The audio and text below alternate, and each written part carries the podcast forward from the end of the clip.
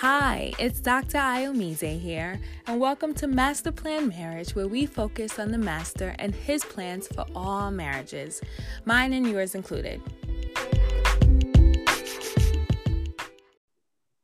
All right, so today we have a special person to me, just coming to me for the very early on, and I'm just so excited to have her on for you guys to listen in to all the wonderful information that she has to share. This woman is Jocelyn Hampshire, and she comes to me from listening to me go on and on about marriage on another podcast, and that's called Unfiltered Motherhood. And I had the opportunity to be interviewed there talking about marriage, and Jocelyn reached out to me. Somebody reached out. And Jocelyn said, you know what? I have a lot of experience in trauma and addiction, and I'm wondering, maybe your listeners might be interested. And I said, yes, big yes, something that needs to be spoken about, something that needs to be heard. And when can you come? Can you come tomorrow? No.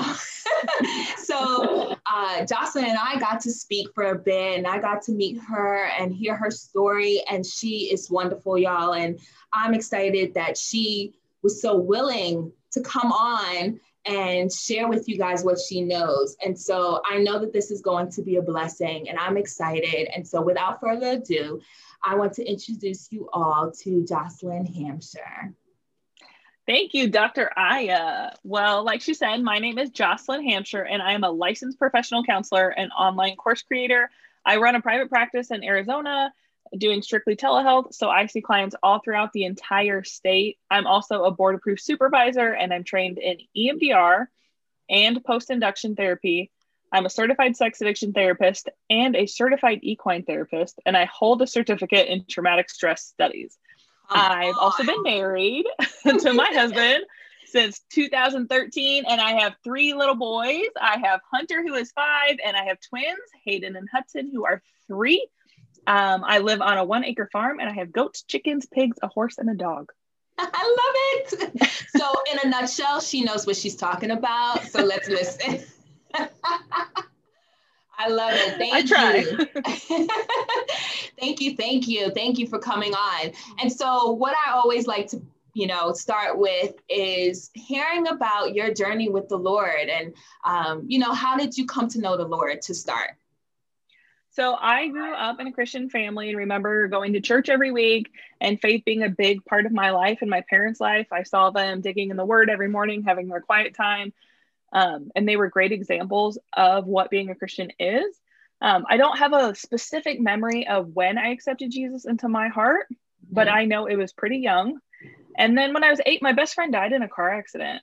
And it really rocked my faith as that little kid, because I didn't understand how a God that I was taught that loved me and wanted good things for me would let that happen. Like, I just couldn't wrap my head around it as that little kid.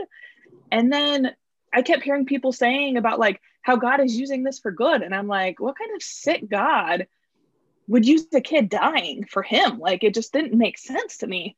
Mm-hmm. And so that created some distance, but I just kept going to church, kept trying to dive in as that little kid. And it took me a while to realize that God can control everything. And sometimes he lets bad things happen and he can still use it for his glory. Right. But it doesn't mean that he's the one that made it happen. Right. That's so good. And so from there, my faith continued to grow, and I have been following Christ ever since. But that was a real defining moment in my faith. Mm.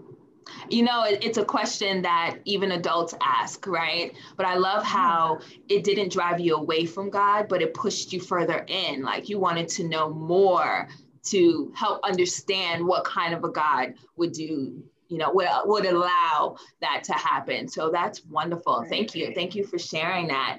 And you've been with the Lord ever since, and yes, keeping you, right? And that's wonderful. And so now he has you in this position where you are so knowledgeable in the area of trauma and addiction, and working with couples in counseling. And so, like I said earlier, we want to talk about what how trauma plays a role, plays a part in marriage. But before we can get further, you know, we need to define marriage just to make it plain before we start. So go ahead and let us know what's trauma. So funny story, but pretty much anything I have verbally said, I don't want to work with that population, God has put me with that population. So when I was in school, I was like, I don't want to work with addiction. I don't want to work with trauma. I just want to work outpatient doing this. And God put me at an inpatient trauma and addictions facility. And he knew that's exactly what I needed. And that's where I would thrive. Mm. And it's happened repeatedly. So now I know not to tell God I don't want to work with a specific population, because he'll just show me that he has other plans that I don't know about. But with that said, trauma. So most of my work was done with Pia Melody, who is, she's written quite a few books and she's done a lot of stuff on trauma. And her definition of trauma is anything less than nurturing. Mm. So that's a big umbrella for a lot of different things. And I know a lot of people wouldn't necessarily consider trauma as anything less than nurturing, but more often than not, those little instances of less than nurturing things actually add up and impact us more than some of the big traumas, which we can go into in a minute. Mm-hmm. Yeah, actually, I'm familiar with that. The idea of the little T traumas are often overlooked, but if there are enough little T traumas that are consistent and repetitive in nature, it can be just as impactful as a big T trauma. And when I say big T, meaning like the big things, the worst case scenarios that could happen to people, that's often considered big T trauma, right? Yes. So big T trauma would be like car accidents, abuse, death of a loved one, natural disasters, violent crimes, mm-hmm. those like big things that you think of when you think of trauma. Mm-hmm. And little T traumas could be like a death of a pet, or some mild bullying in school, or small isolated incidents of rejection, or like long-term passive aggressive behavior that it doesn't seem like it's much. And it's more covert a lot of times, the little T trauma. So overt trauma would be the big T's, and the covert stuff that you kind of recognize, but it's kind of masked as something else, are oftentimes those little T traumas. Mm. Now it's important to remember with this that perception is reality when it comes to trauma. And so what may be a little T trauma for you may be a big T trauma for someone else, and vice versa. So we can't compare trauma and think that we're going to heal the same way or that it's going to impact us the same way, because it will differ from person to person. Mm-hmm. Yeah, it's good. It's good. Okay, so what would you say unresolved trauma can do to an individual in general? So unresolved trauma can manifest in a million different ways. It could be where maybe we are more short-tempered with someone. It could be that we stuff it and we eat our emotions. It could show up where we are overly controlled in our behavior and in our relationships, or we could be totally out of control. It can show up in 1,000 different ways, but pretty much most dysfunctional behavior probably stems from trauma. Like, I know that's a big generalization, but a lot of times it's true. No, it makes sense. It makes sense. Okay. Because if it's not working, right, dysfunctional, it's learned, it's a coping mechanism, right, based on something that has happened in the past that hasn't been dealt with. So that makes a lot of sense. Okay. So now what impact would you say does unresolved trauma have on a marriage? So with trauma, a lot of times we're kind of emotionally stunted wherever that earlier trauma was. Mm. So what I see most often with my couples is they have early trauma, like 4, 5, 6, 7. And so emotionally, sometimes they go back and they revert to that 7-year-old or that 5-year-old or that 3-year-old. And 2 3-year-olds trying to have an adult relationship is not going to go well. So one of them is going to go pout just like a little 3-year-old because they got their feelings hurt and they don't know how to identify their feelings and communicate them, or they may struggle with asking for their needs and wants because they never learned how to identify them, or they get their worth and value from the relationship. So they don't have that like healthy sense of identity. But more than anything, it's just that emotionally stunted 2 5-year-olds trying to have an adult relationship and parent and wondering why it's not working. Wow. Yeah, it seems very straightforward. But if one is not aware that they're carrying this unresolved trauma, then it's not so straightforward, right? It's not so explainable. And a lot of times the fault is placed externally. It's, you know, blame on the other person, right? Yes. And it's important to remember with trauma, especially, like, if you think of your reactions and your responses on a scale of 0 to 10, where 0 is kind of like neutral, not a lot of emotion, 10 is explosive, overwhelmed. Anything above a 4 or 5 in your response is triggering past trauma. Mm. So if you find that when someone asks you to pick up the socks, you completely freak out and have a meltdown, that's a trauma response right there. Mm. If someone asks you a question and the tone they use just is a total trigger for you, that's a trauma response. And so when all these trauma, like, and oftentimes what happens is one person will get triggered in the marriage, and then that trauma response from the trigger triggers the other person's trauma response. And then it just goes back and forth to where both people in the marriage are being triggered by their trauma and they don't even realize what's going on. Wow. It's a vicious cycle. I'm super passionate about it. No, we love the passion. Bring it. Bring it. Okay. So you recognize how, so, and now the question is, how does someone recognize that their spouse has some unresolved trauma? Like, take us through what they can be looking for, or flags. So like I said before, when our reaction or our responses are disproportionate to the event, that is often a sign of trauma.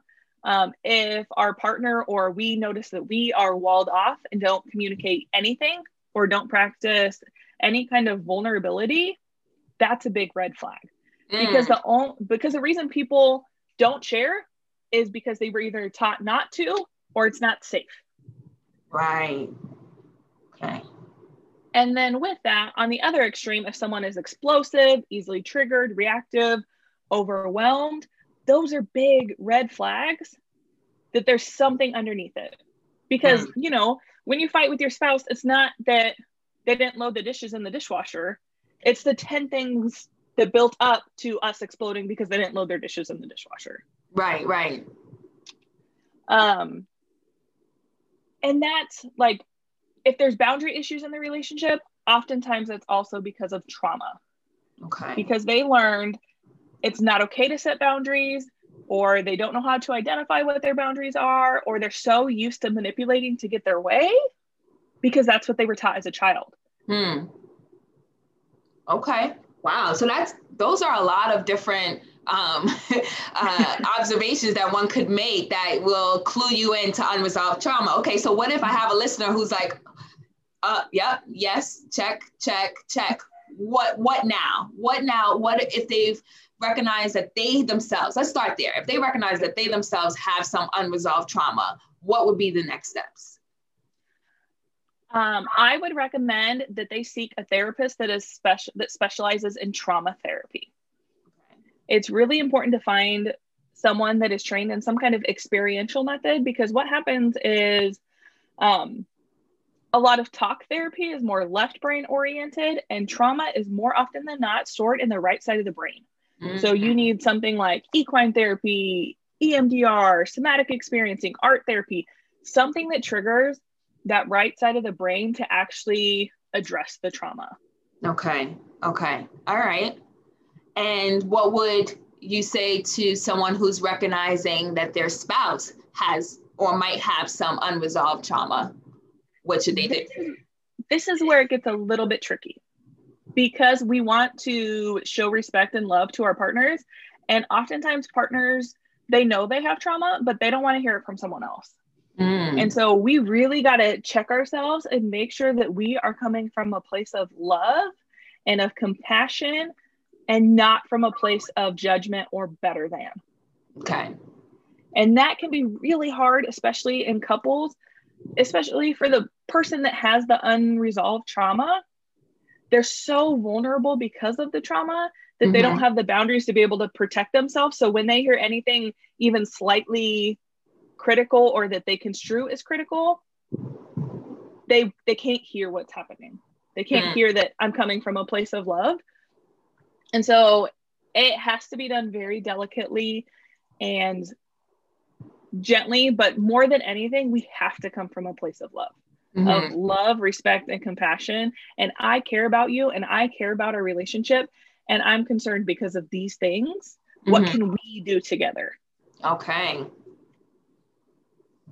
And what could a couple do together aside from counseling, aside from therapy? Noticing what your triggers are, and then finding ways to communicate them to your spouse in a healthy way. So, hey, babe, when you do this, this is where I go. Do you mind trying to approach me using these words instead?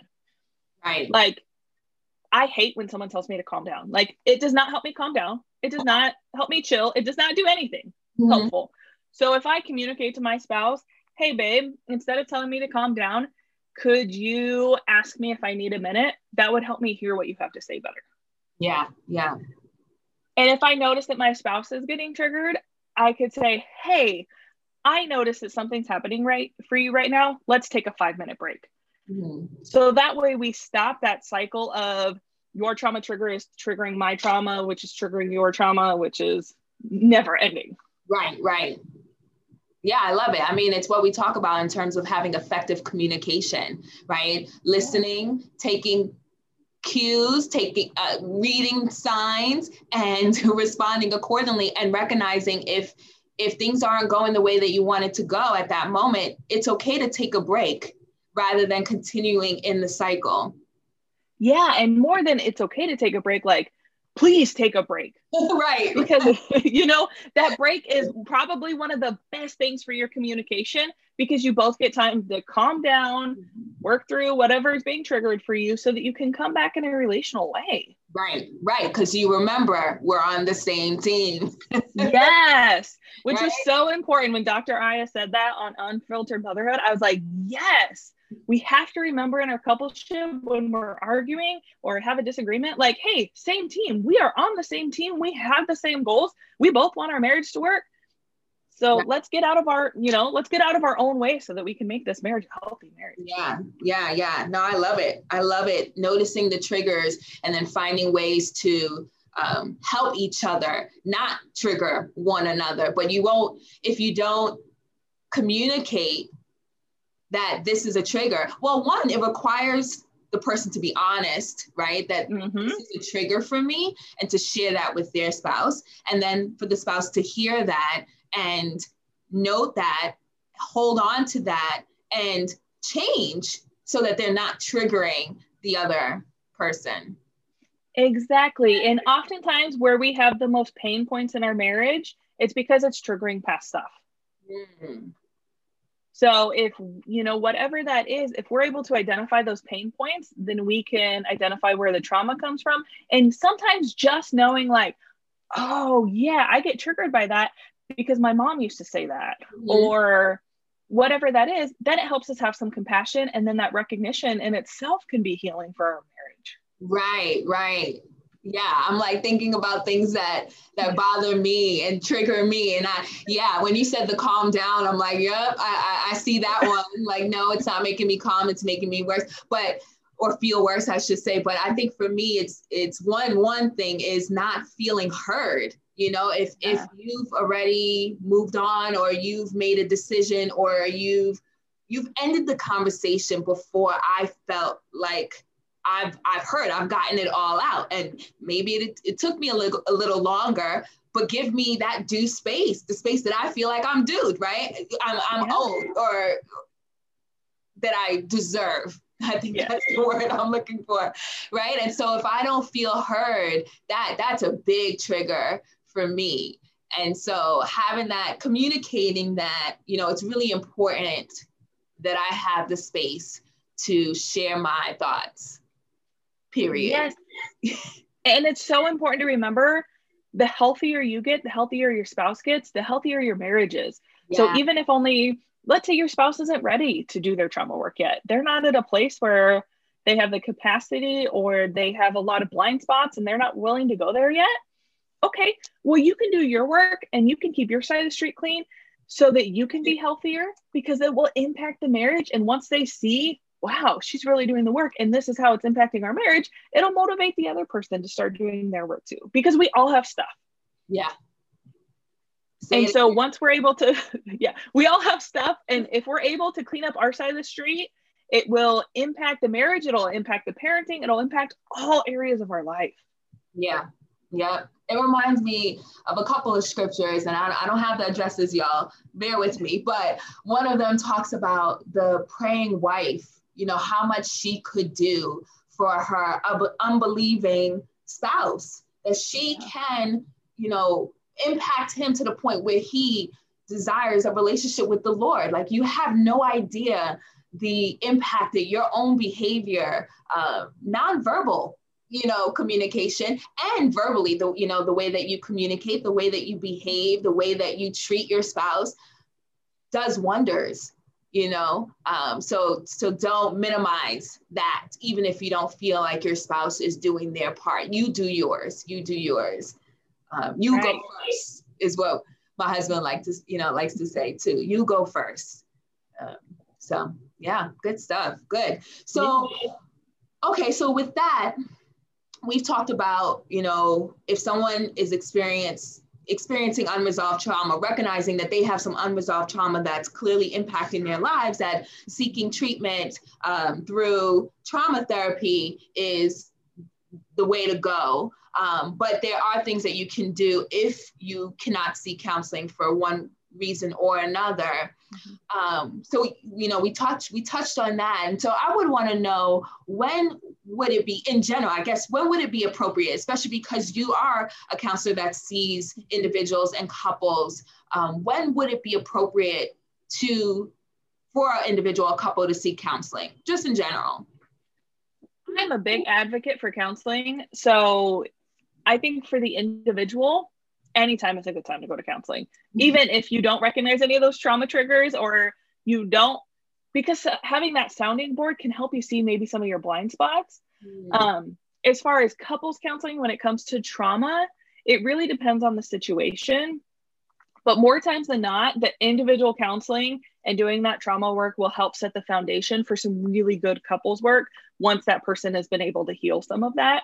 Okay. With that said, there are some people out there that do trauma couples counseling all together. I am not trained in that, so I can't speak on that, but I know that there are people out there that have discovered a way that they can do it all together, but that's out of my scope. Okay. Okay.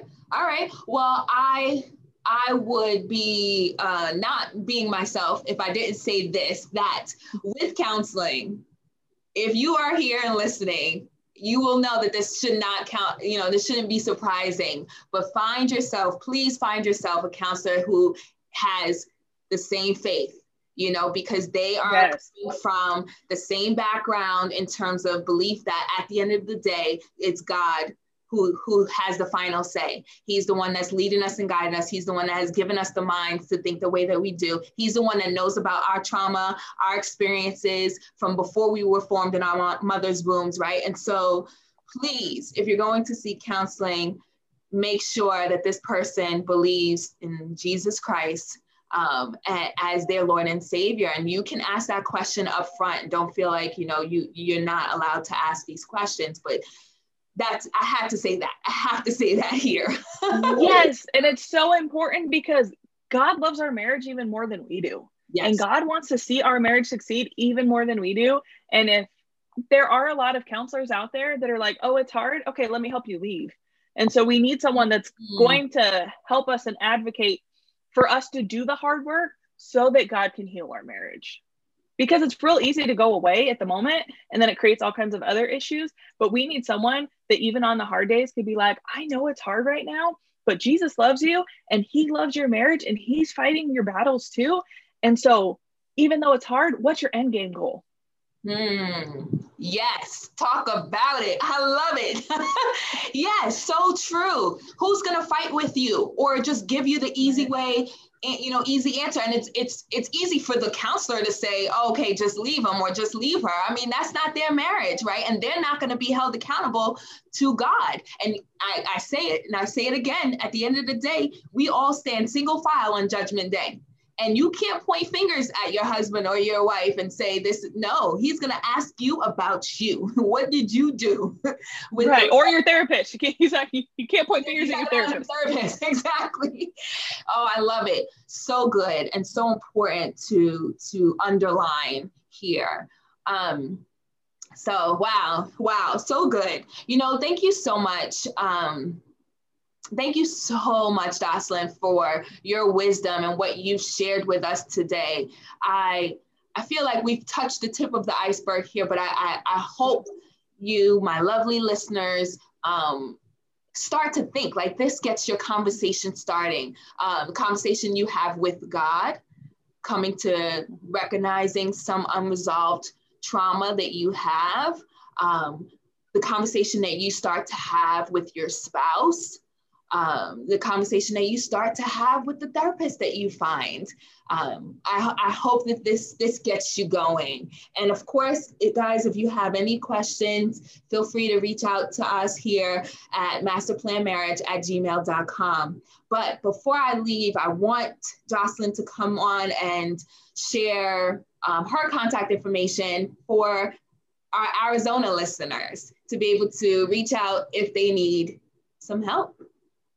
Yeah, so you guys can follow me on Instagram or Facebook at Courageous Living AZ. And my website is www.courageouslivingaz.com. And you guys can reach out to me. We can get something scheduled. If you follow me on social media, you'll see lots of quotes and things for you to really think about trauma, boundaries, all things mental health, so that you can really start to heal and grow into the person that God's created you to be. Man, love it. Yes. Yeah, so even if you're not in Arizona, you can benefit by following her on social media. Yeah. So I love that. That's great. Well, thank you so much again, Jocelyn. And yeah, any last words? Thank you so much for having me. I really appreciate the ministry and the heart you have for God and for marriage, because there's so much crap going on right now. And I love that you are intentional about all things God and pointing us back to God and providing that accountability. So thank you. Oh, amen. Thank God. All right, y'all. Talk to you later. Love ya. Bye.